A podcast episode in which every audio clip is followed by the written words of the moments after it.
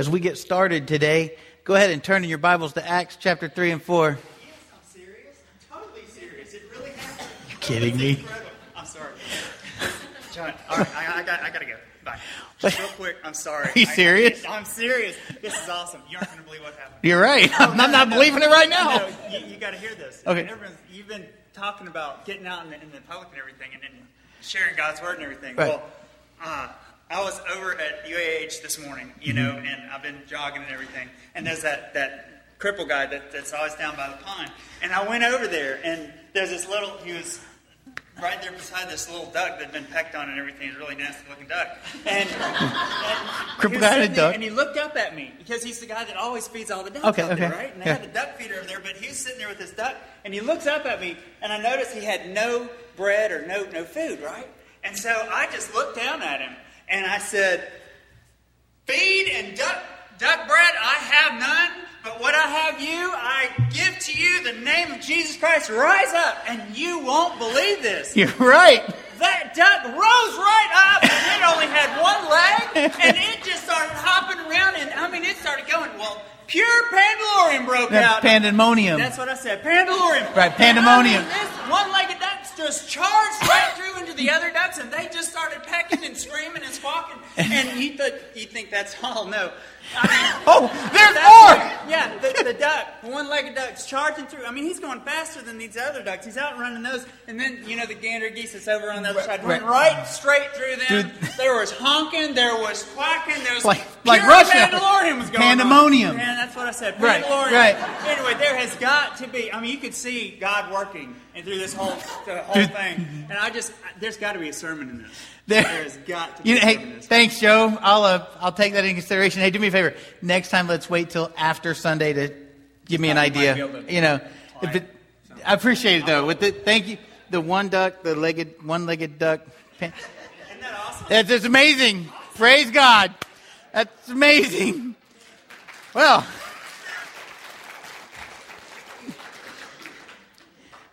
pandemonium. You see it? You see it? By, by definition, wild and noisy, disorder, confusion, uproar. We've never experienced that here, have we? Today, um, or I, I have to tell you this. I was looking up meanings for pandemonium. I had an idea what it meant. Uh, that's an actual definition wild and noisy disorder or confusion. But then I found this other little tidbit. And if you've ever played Dungeons and Dragons, you know that pandemonium is a large, complex cavern that never ends. So, any of you dice rolling, there's one. Yes. All right. This one's for you. I just thought, wow, Dungeons and Dragons will never go away. It just, it keeps coming back, even in definitions. Um, so that's what it is. Today we're talking about pandemonium. We're talking about what happens when the Holy Spirit of God is unleashed and how people in the world react to it. So as we look at Acts chapter 3 and 4, we're going to see several areas of pandemonium today, and I want to share them with you. Uh, we'll be using the first definition, by the way uh, wild and noisy, disorder, confusion, uproar.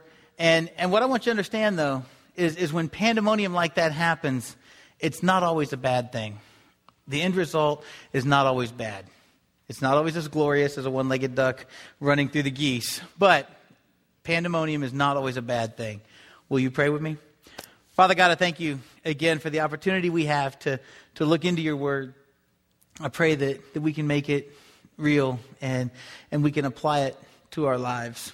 And so, Lord, as we, as we go into the book of Acts, I just pray that, that it'll be just uh, sharp and crisp and, and just a very clear contrast of, of what we're called to do here today so that we can impact our world for you. It's in your son's name I pray. Amen. I'm going to start right off with Acts chapter 3. Uh, go ahead and turn there. And, and verse 1, we're going we're to read through some of this. I'm going to, I'm to highlight some things. We're going we're to explain some things. We're just going to get into how this can, can really impact what we do today. Uh, Acts chapter 3, verse 1. One day, Peter and John were going up to the temple at the time of prayer at 3 in the afternoon. Now, a crippled man from birth was being carried to the temple gate called Beautiful, where he was put every day to beg from those going into the temple courts. When he saw Peter and John about to enter, he asked them for money. Peter looked straight at him, as did John. Then Peter said, Look at us. So the man gave them his attention, expecting to get something from them. Then Peter said, Silver or gold I do not have, but what I have I give you. In the name of Jesus Christ of Nazareth, walk. Taking him by the right hand, he helped him up, and instantly the man's feet and ankles became strong. He jumped to his feet and began to walk. Then he went with them into the temple courts, walking and jumping and praising God. They should write a little children's song about that. Jumping.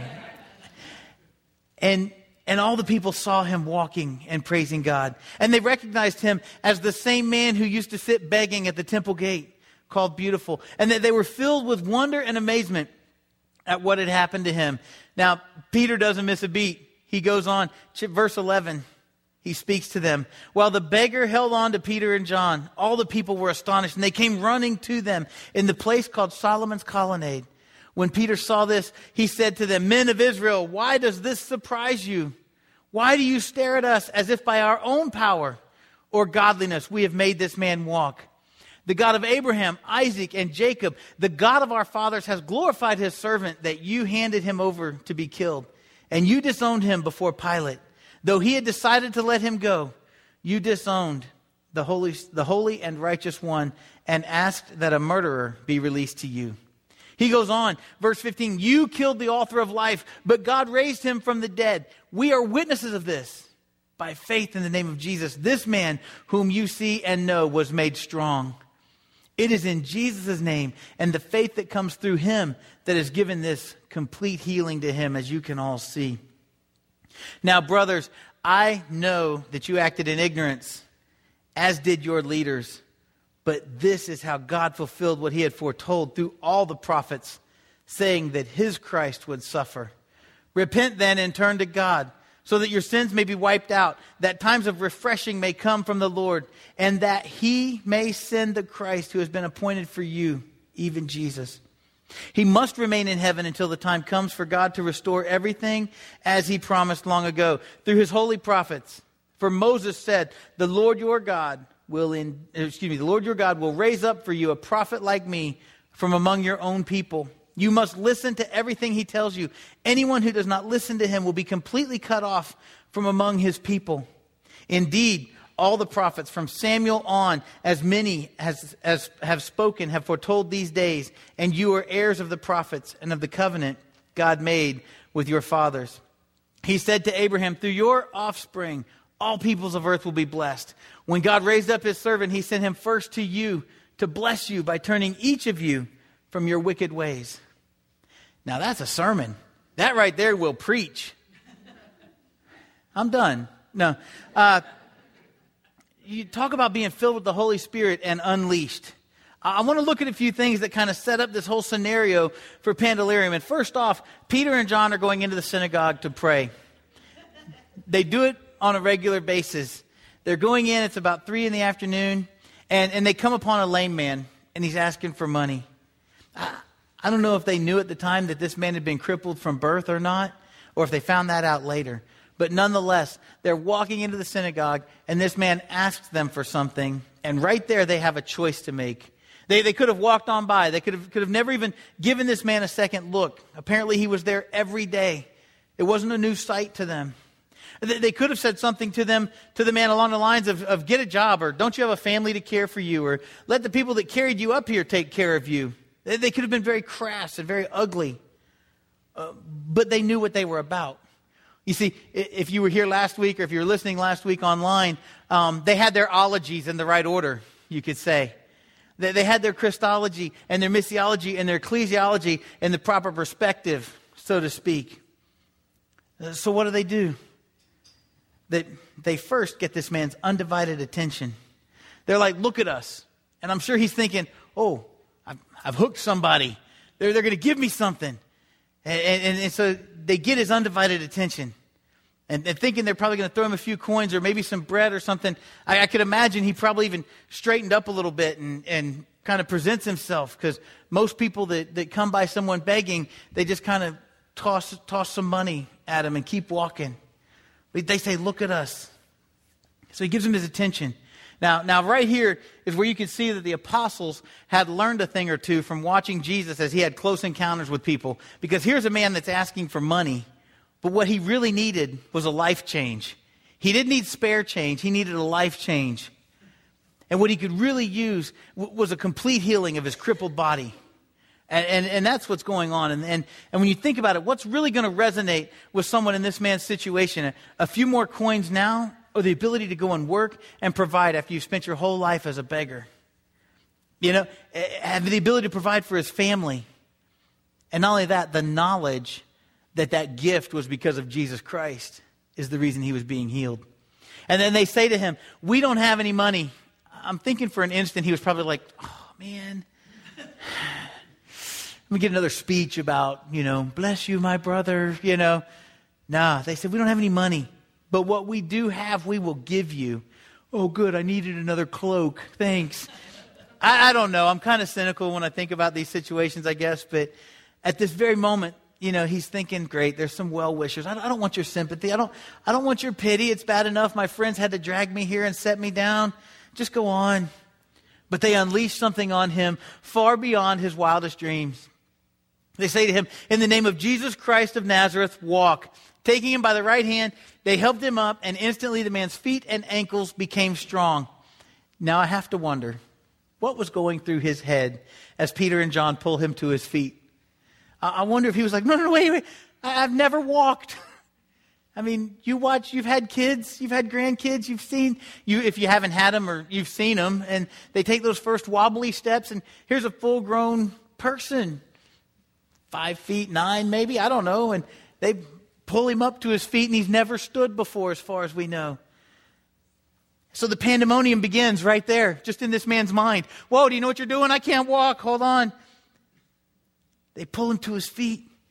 And just outside the door of the church, so to speak, the pandemonium starts to happen. They didn't ask him. I want to tell you what they didn't do. They didn't ask the man, did he have faith? They didn't ask him to, to commit to coming to church and to going inside the synagogue and praying and giving offerings. They didn't ask him to give any money. They didn't say, if, if you give us money, we'll heal you.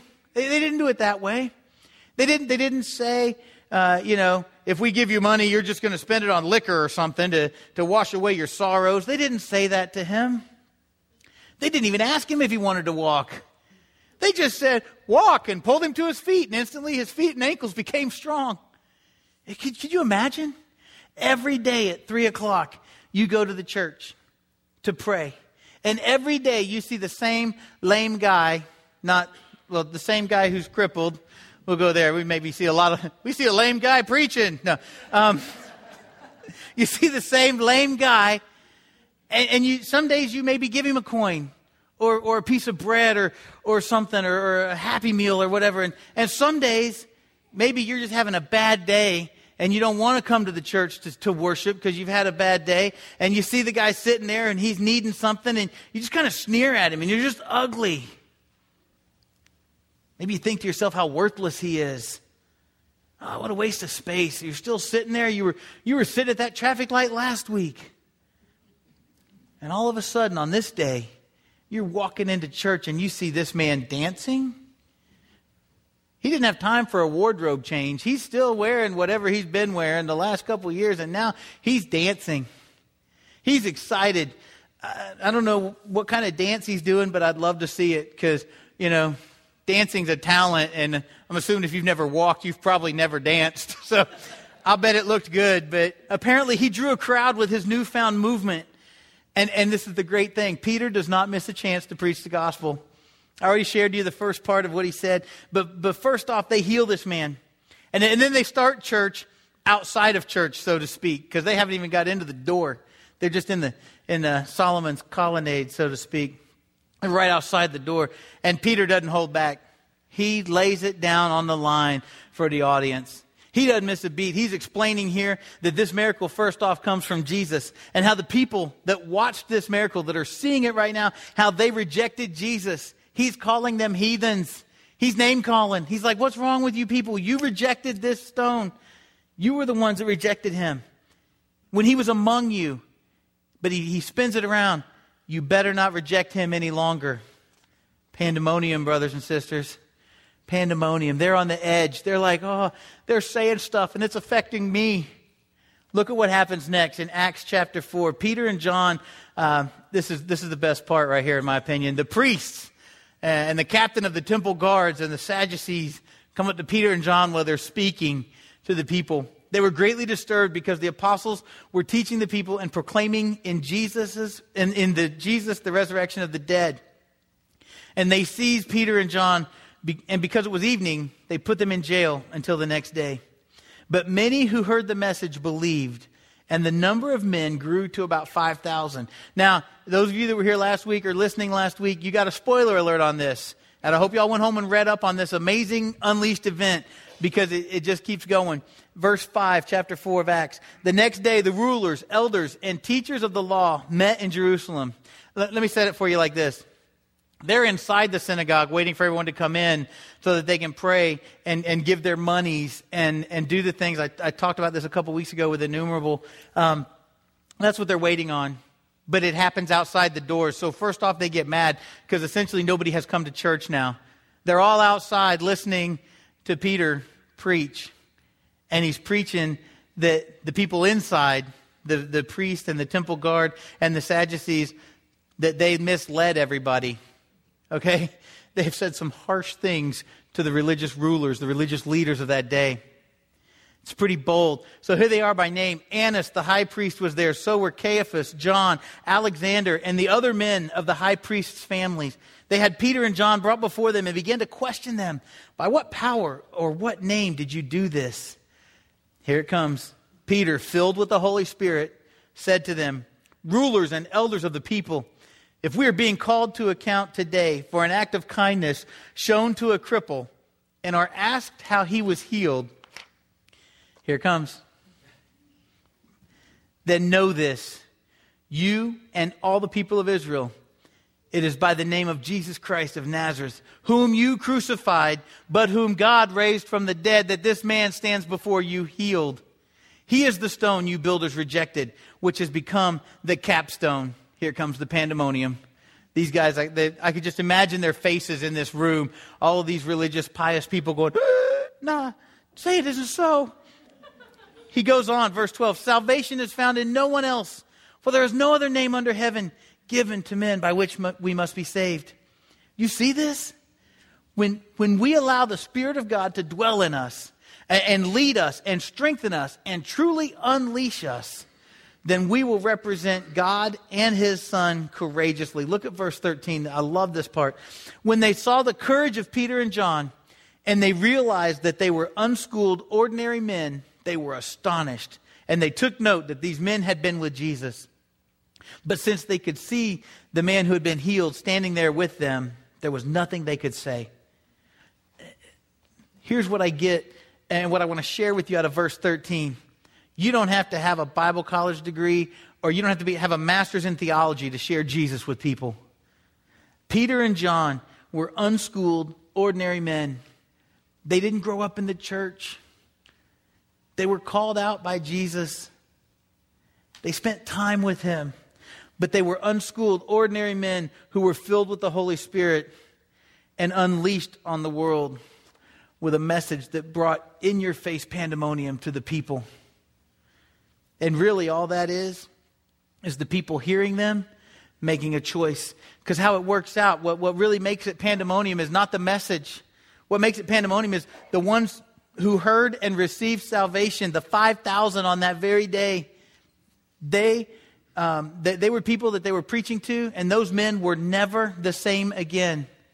But the ones with hardened hearts, those religious leaders, the, the Sadducees, the, the temple priests, the ones who, who, who had hardened hearts or, or a fear of losing a prominent position with the, within the religious order, to them it was pandemonium. It was blasphemous. It was all these things. The point is this anytime we go up against God, knowing what is right, but doing the opposite, the outcome is always pandemonium for us. You understand that? Because that's what's happening. You have these religious religious leaders, and they're kind of going up against God. They're going, "Hey, hold on, you can't heal people." And they're saying, "No, this is by the power of Jesus Christ, whom you rejected."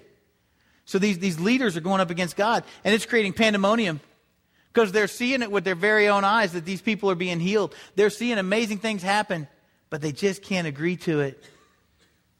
Verse 15 So they ordered them to withdraw from the Sanhedrin and then conferred together. What are we going to do with these men?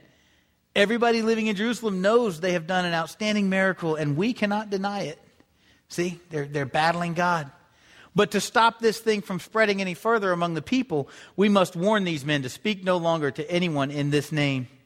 Then they called them in again and commanded them not to speak or teach at all in the name of Jesus. But Peter and John replied, Judge for yourselves whether it is right in God's sight to obey you rather than God. Oh, I'd like just an ounce of that boldness on a daily basis in my life. For we cannot help speaking about what we have seen and heard. Do you see this? All they did was heal a man and preach a sermon, and pandemonium broke out with 5,000 people being added to the number of Christians that day. I'm a little more tempted to say that revival broke out, but there was definite pandemonium. They, they got arrested for crying out loud. And then, then they're told not to preach or even speak in Jesus' name again. Now, if we're being honest, most of us would be like, uh, okay, we'll keep quiet. We won't do it anymore. 5,000, that's a good place to stop. That's, that's a mega church. We'll let those 5,000 go on. We're just going to quiet down. Because that's how we are when we're confronted. When somebody says to us at work or at school, you can't say that here, you're at work, or you can't wear that shirt here, you're at school. You can't do that about Jesus. Yeah, yeah, you can. And don't stop. These guys got arrested. And they didn't say, okay, we're done. You know, we sometimes we won't even go and tell a coworker or a neighbor or a friend that we know is blatantly struggling with a sin that we love them enough to die for them. And Peter and John are looking the temple guards and the priests and the Sadducees right in their faces. And they're basically saying to them, You do what you have to do because we will preach and teach in his name. There's nothing you can do short of death to stop us. Man, that's pandemonium. And if every one of us lived our lives that way, There'd be amazing things happening in this community. I want to continue on. Look at verse 21. After further threats, they let them go. How awesome is that? You got the temple guard threatening you, and you know you've got, you know, I always say, you plus God is a majority. okay? And here's two men, temple guard, all these people threatening you. Stop it, stop it, stop it. They're like, we've got God on our side. We're going to obey him. So further threats, they couldn't decide how to punish him because all the people were praising God for what had happened. What a horrible thing. Do you hear them? They're praising God. And it's not because of what you did, high priest, because of what Jesus did. For the man who was miraculously healed was over 40 years old. They let them go. And you know where they went? Into hiding. No, they didn't go into hiding. They went to their own people. They reported what had happened, and the believers pray this amazing prayer. And I want you to listen to this prayer because it's really intense. And it starts at verse 24.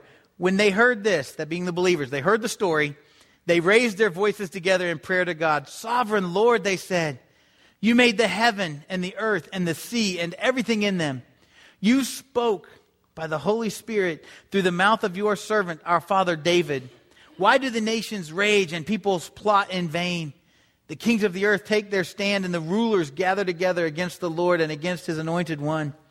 Indeed, Herod and Pontius Pilate met together with the Gentiles and the people of Israel in this city to conspire against your holy servant Jesus, whom you anointed.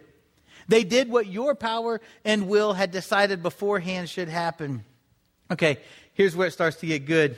They get real specific. And let me just tell you this when you get real specific with God, and He gets real specific right back with His answer, Oh man, he's about to unleash some amazingness right here. They say to the Lord in their prayer, Consider their threats. Enable your servants to speak your word with great boldness. They don't tell them to take away the enemy. They say, Consider the threats and enable your servants to speak your word with great boldness. Stretch out your hand to heal and perform miraculous signs and wonders through the name of your holy servant. They're praying for more pandemonium. I want to pause here for a second. Have you ever asked God to enable you to speak His word with great boldness? You don't have to answer that out loud, but think on that for a minute. Have you ever asked God that you would have the ability to speak His word with boldness, with courage? Have you ever asked Him to do something amazing through you for His glory, not your own? Have you ever just simply asked Him to allow you to be His vessel, to be something that He could fill up with His Holy Spirit so that you could be poured out over someone else's life, so that they would come to know Jesus? If you haven't, I want to challenge you to ask God that you would be bold like Peter and John, to do that in your life this week. You want to see God in action? You want to see innumerable growth in His church? You want to see pandemonium in the lives of your coworkers as God begins to turn their world upside down with His love and grace? It starts by praying for God to move through you. And then you have to let Him. Look at verse 31. After they prayed, the place where they were meeting was shaken, and they were filled with the Holy, they were all filled with the Holy Spirit, and they spoke the word of God boldly. Pandemonium, again. What started with two people going to church, going to pray, and then speaking boldly in front of the synagogue ends with the whole place being physically shaken and everyone in it being filled with the Holy Spirit, and then going on from there. I, I got this little insert um, from Kermit, and it's from his nephew, and he preaches at First Christian Church in Villa Grove, Illinois. And it's amazing how often these things fall in line with what I'm preaching. But today it was, it was in pretty sharp contrast. He says, and he's talking about these verses in Acts chapter 4. And what he wrote is this I've never felt a building shake at a prayer meeting, but I've seen God's power at work. When I've tried to help repair a broken marriage or a divided church, I've asked those involved to pray. Sometimes they refuse. Other times, though, they mumbled carefully worded prayers, and those meetings failed, and those families failed. But occasionally, someone would pray in earnest. Almost immediately, the atmosphere changes and countercharges. You see, when we pray sincerely, praising God and seeking His glory, great things must happen. Or excuse me, great things happen. And prayer must always come from the heart. That, that situation where the believers prayed, that was from the heart. And they prayed it, and great things happened. The Bible tells us they, they all spoke boldly the word of God. But it doesn't stop there because they go on. It says the believers share their possessions. All the believers were one in heart and mind. No one claimed that any of his possessions was his own, but they shared everything they had. With great power, the apostles continued to testify to the resurrection of the Lord Jesus Christ, and much grace was upon them all. There were no needy persons among them. From time to time, those who owned land or houses sold them, brought the money from the sales, and put it at the apostles' feet, and it was distributed as anyone had need. Joseph, a Levite from Cyprus, whom the apostles called Barnabas, which means son of encouragement, sold a field that he owned and brought the money and put it at the apostles' feet. What a novel idea. We start off with two Christian people taking care of a non Christian person. Uh, we say that because he wasn't inside the temple, and I'm sure he wanted to be in there, and he, he probably wanted to be saved, but for some reason they just wouldn't get him all the way to the door. But it starts off with two people reaching out to someone, and that someone having healing and knowing Jesus Christ. And it turns into 5,000 people becoming followers that day. And, and as we read through the end of the chapter, it tells us this, this novel idea where Christians are working together not just in spreading the gospel, but in loving one another. That's, that's unity of the church right there. Working together. No one was ever swamped over financially. There's another pandemonium moment. Look at the process. The Bible says they were all one in heart and mind. They shared everything they had. They shared it freely. They didn't loan to one another, they gave whatever was needed. But they worked together in testifying Brothers and sisters, we're all together right now, but if we leave here and we all just separate and we're not working together hand in hand in the community, where are they going to see what God's wanting?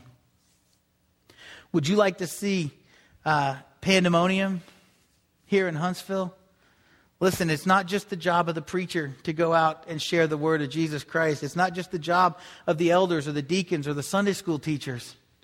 I told you last week, Ecclesia, we are the called out ones. It's all of our job. Wherever you go, make pandemonium happen. Preach boldly. Share Jesus. Pandemonium in Huntsville. Would you like to see pandemonium in your schools? Really see your schools turned upside down where they care about one another, where they care about the community, where they care about their world, your workplace, your neighborhood. I'd like to see pandemonium right here in Huntsville Christian Church. I'd like to see it break out where nobody could deny what's happening here. Not because of me or because of our great leadership, but because the Word of God is sharp and it's active. It's living and breathing, and it's showing us as individuals what we need to do and where we need to go and how we need to accomplish things for His glory. We got to put ourselves out there. Risk everything that you have for God. You want to see the Holy Spirit unleashed? Then God needs to see you on your knees asking for His way and His will asking for his boldness.